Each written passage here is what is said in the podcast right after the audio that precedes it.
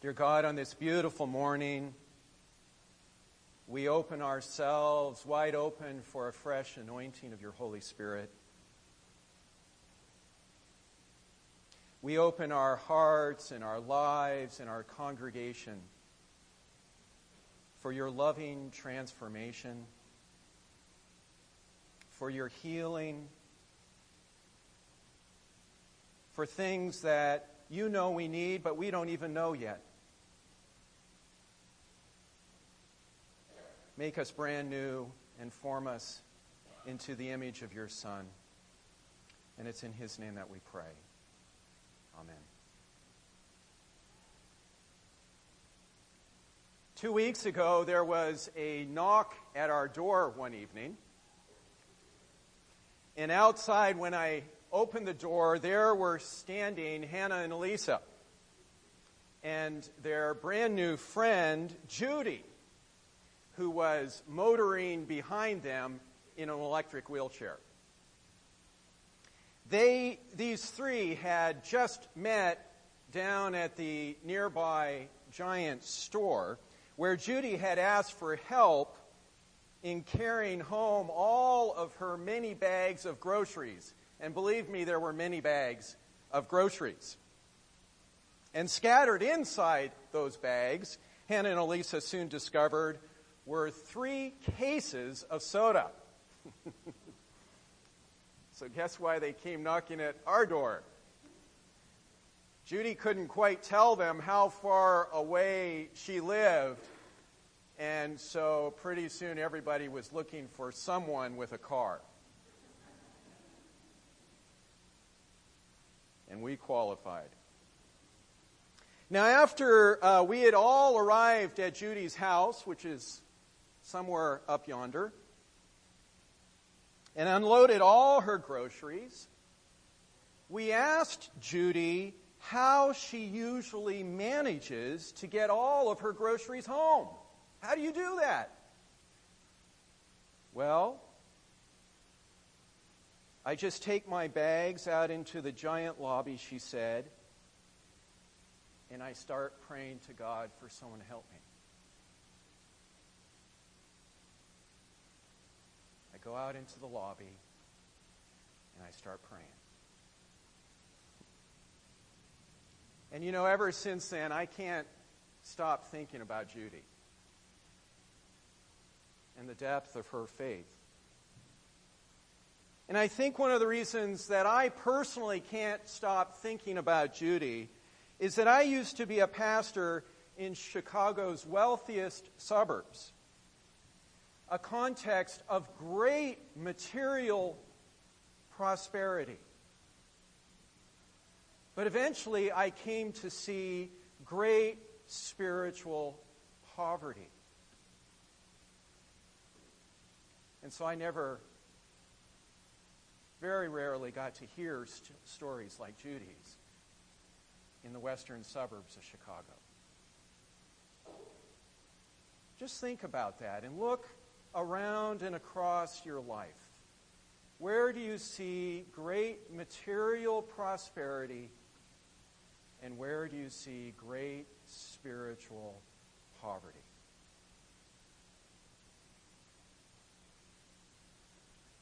But thanks be to God here in this neighborhood of ours, and especially at our community meals, we regularly get to hear stories like Judy's. And you're nodding your heads. You know that. This happens on a regular basis. We get to meet people of material poverty, but of spiritual wealth. Thanks be to God, here at East Chestnut, we're on the front lines of the kingdom. And God is using folks like Judy to stretch and equip and transform folks like us in brand new ways.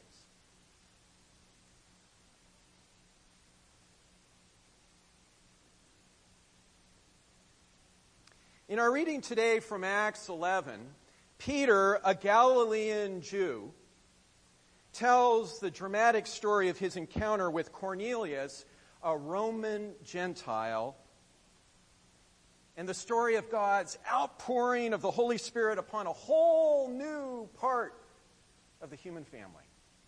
What a story it is. And you know, because of Judy, and because of our prayer vigil here this past Thursday, and because of my own prayer retreat the week before, I couldn't help noticing a little detail in that story that I usually skim over. What is Peter doing in Joppa when he receives his vision from God to go see Cornelius? Verse 5 He's praying. He's praying. Now, what you need to know is that in Acts 11, that we heard read today, Paul is telling the Jewish church in Jerusalem a Reader's Digest version of the much longer story that he tells in chapter 10. And in chapter 10, what is Peter doing when the friends of Cornelius arrive? Verse 9 it says that Peter is praying and connecting with God. And in that same chapter, what is Cornelius doing when he's told to go send for Peter? Verse 30. He's praying and connecting with God. And earlier, verse 2 in chapter 10 goes even a step further. It says that Cornelius is praying and connecting constantly with God. In other words, when these two people finally meet, these are two God connected people coming together. Two people whose hearts have already been softened and transformed by God. And what a world of difference, and what a different world that makes. Friends, just imagine for a moment this whole story unfolding without prayer. Imagine Cornelius' friends showing up to an unconnected Peter. What kind of welcome? would those unclean Gentiles have received from this Jew? And imagine Peter knocking on the door of an unconnected Cornelius, a Roman Gentile, after all. What kind of welcome would he have received?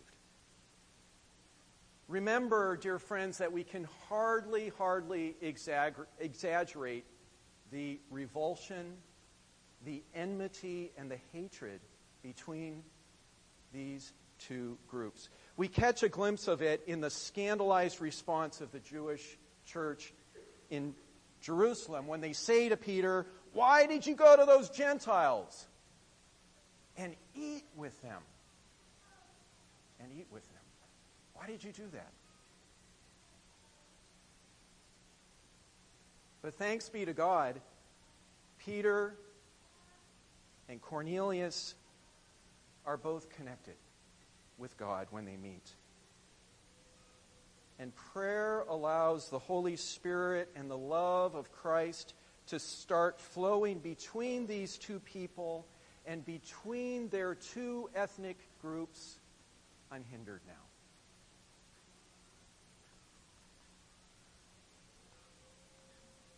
I don't know about you, but in this story today, can't we just feel all the nations of the world coming into view? And the whole cosmic scope of God's saving love in Jesus Christ?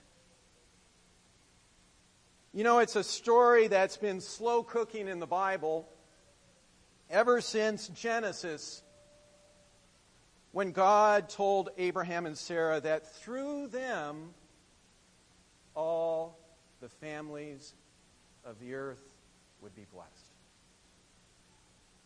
and the great drama unfolding in the book of Acts now is the Holy Spirit leading and oftentimes dragging the church and the earlier fol- and the early followers of Jesus to welcome Gentiles into the family of God. And it's important to remember that for Peter, Cornelius isn't just your run of the mill Gentile, is he? He's an officer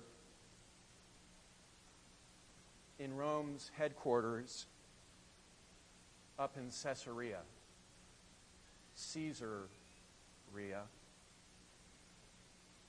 He's a hated enemy in the empire that has conquered Jerusalem, desecrated their temple, and polluted their land with polluted pagan practices.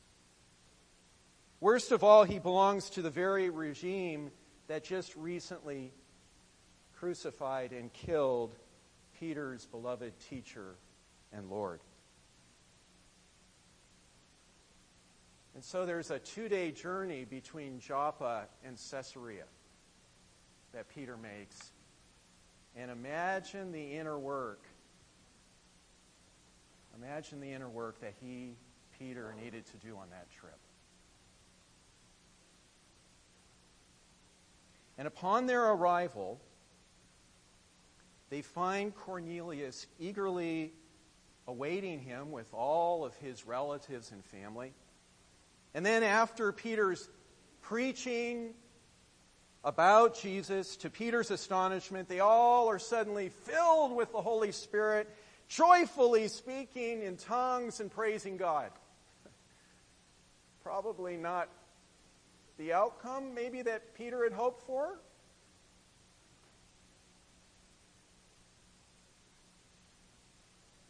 I believe what we have in this story is a story about the conversion not only of Cornelius,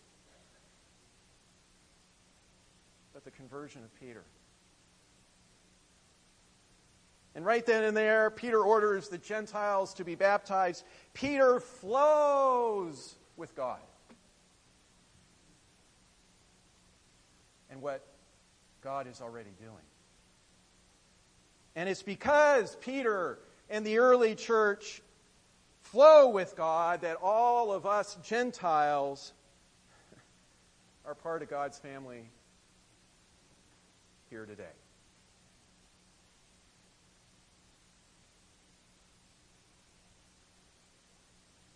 Two Sundays ago, I challenged all of us to have a conversation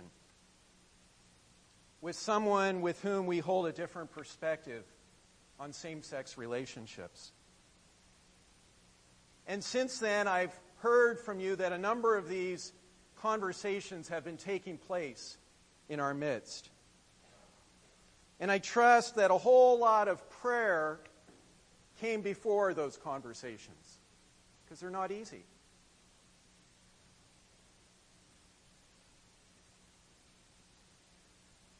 prayer that allows God to soften our hearts as we listen to each other.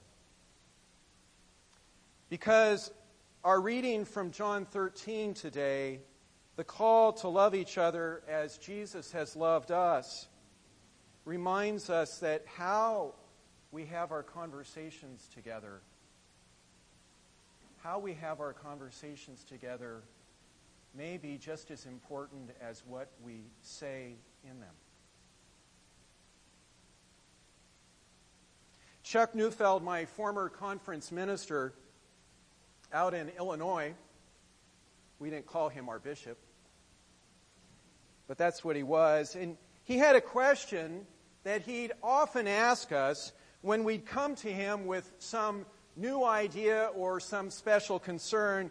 He'd say, Todd, have you been praying about this yet?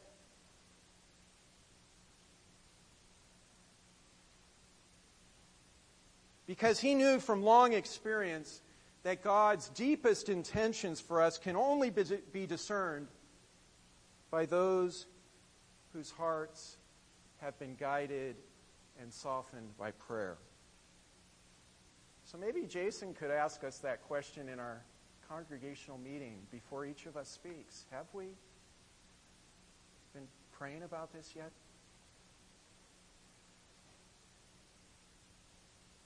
In our reading from Revelation 20 today, we hear the wonderful news that God is making all things new.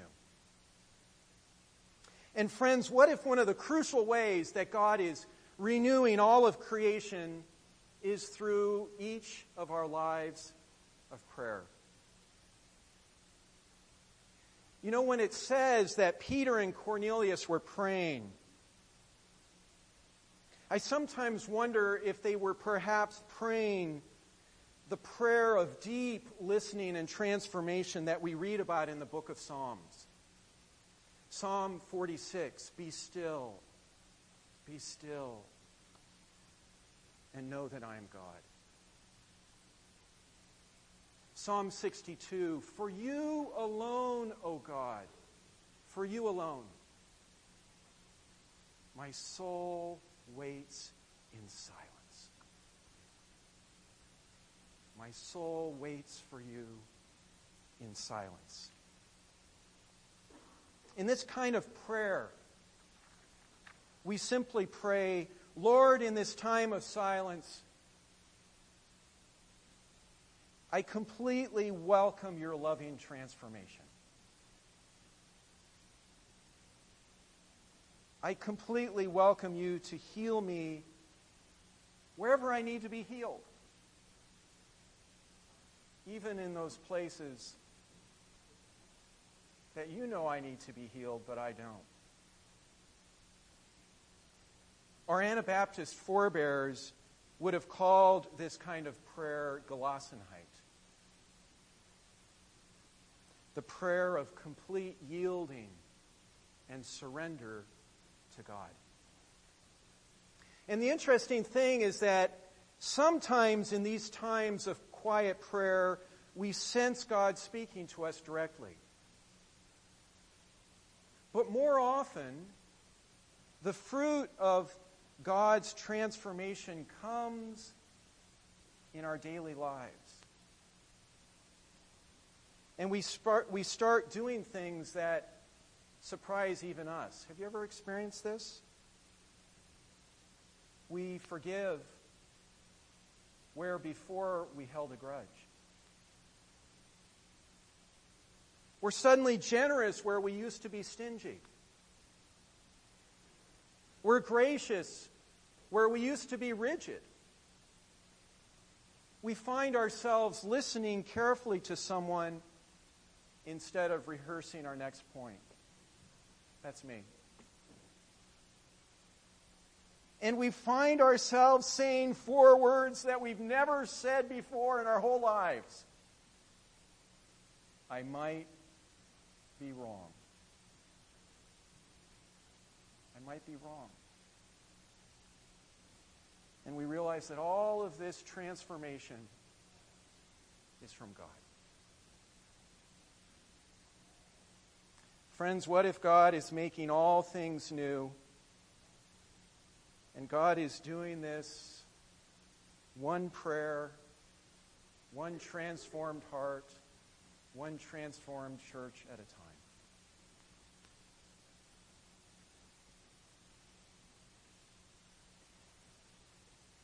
In our time of anointing now, everybody's welcome children, youth, adults.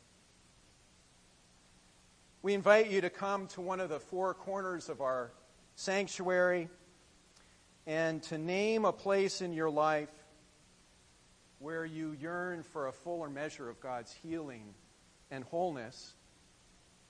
Or, in light of our focus today, to be anointed for what only God knows that you need.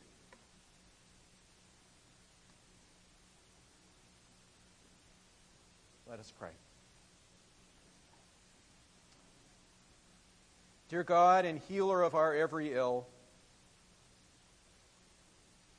in this time of anointing, we open ourselves wide to you in every way. for your healing of whatever is needed in our lives. Dear God, when our Lord Jesus walked the streets of the Holy Land, he healed people at their place of deepest need. And we ask you to do the same in us today. And it's in his name that we pray. Amen.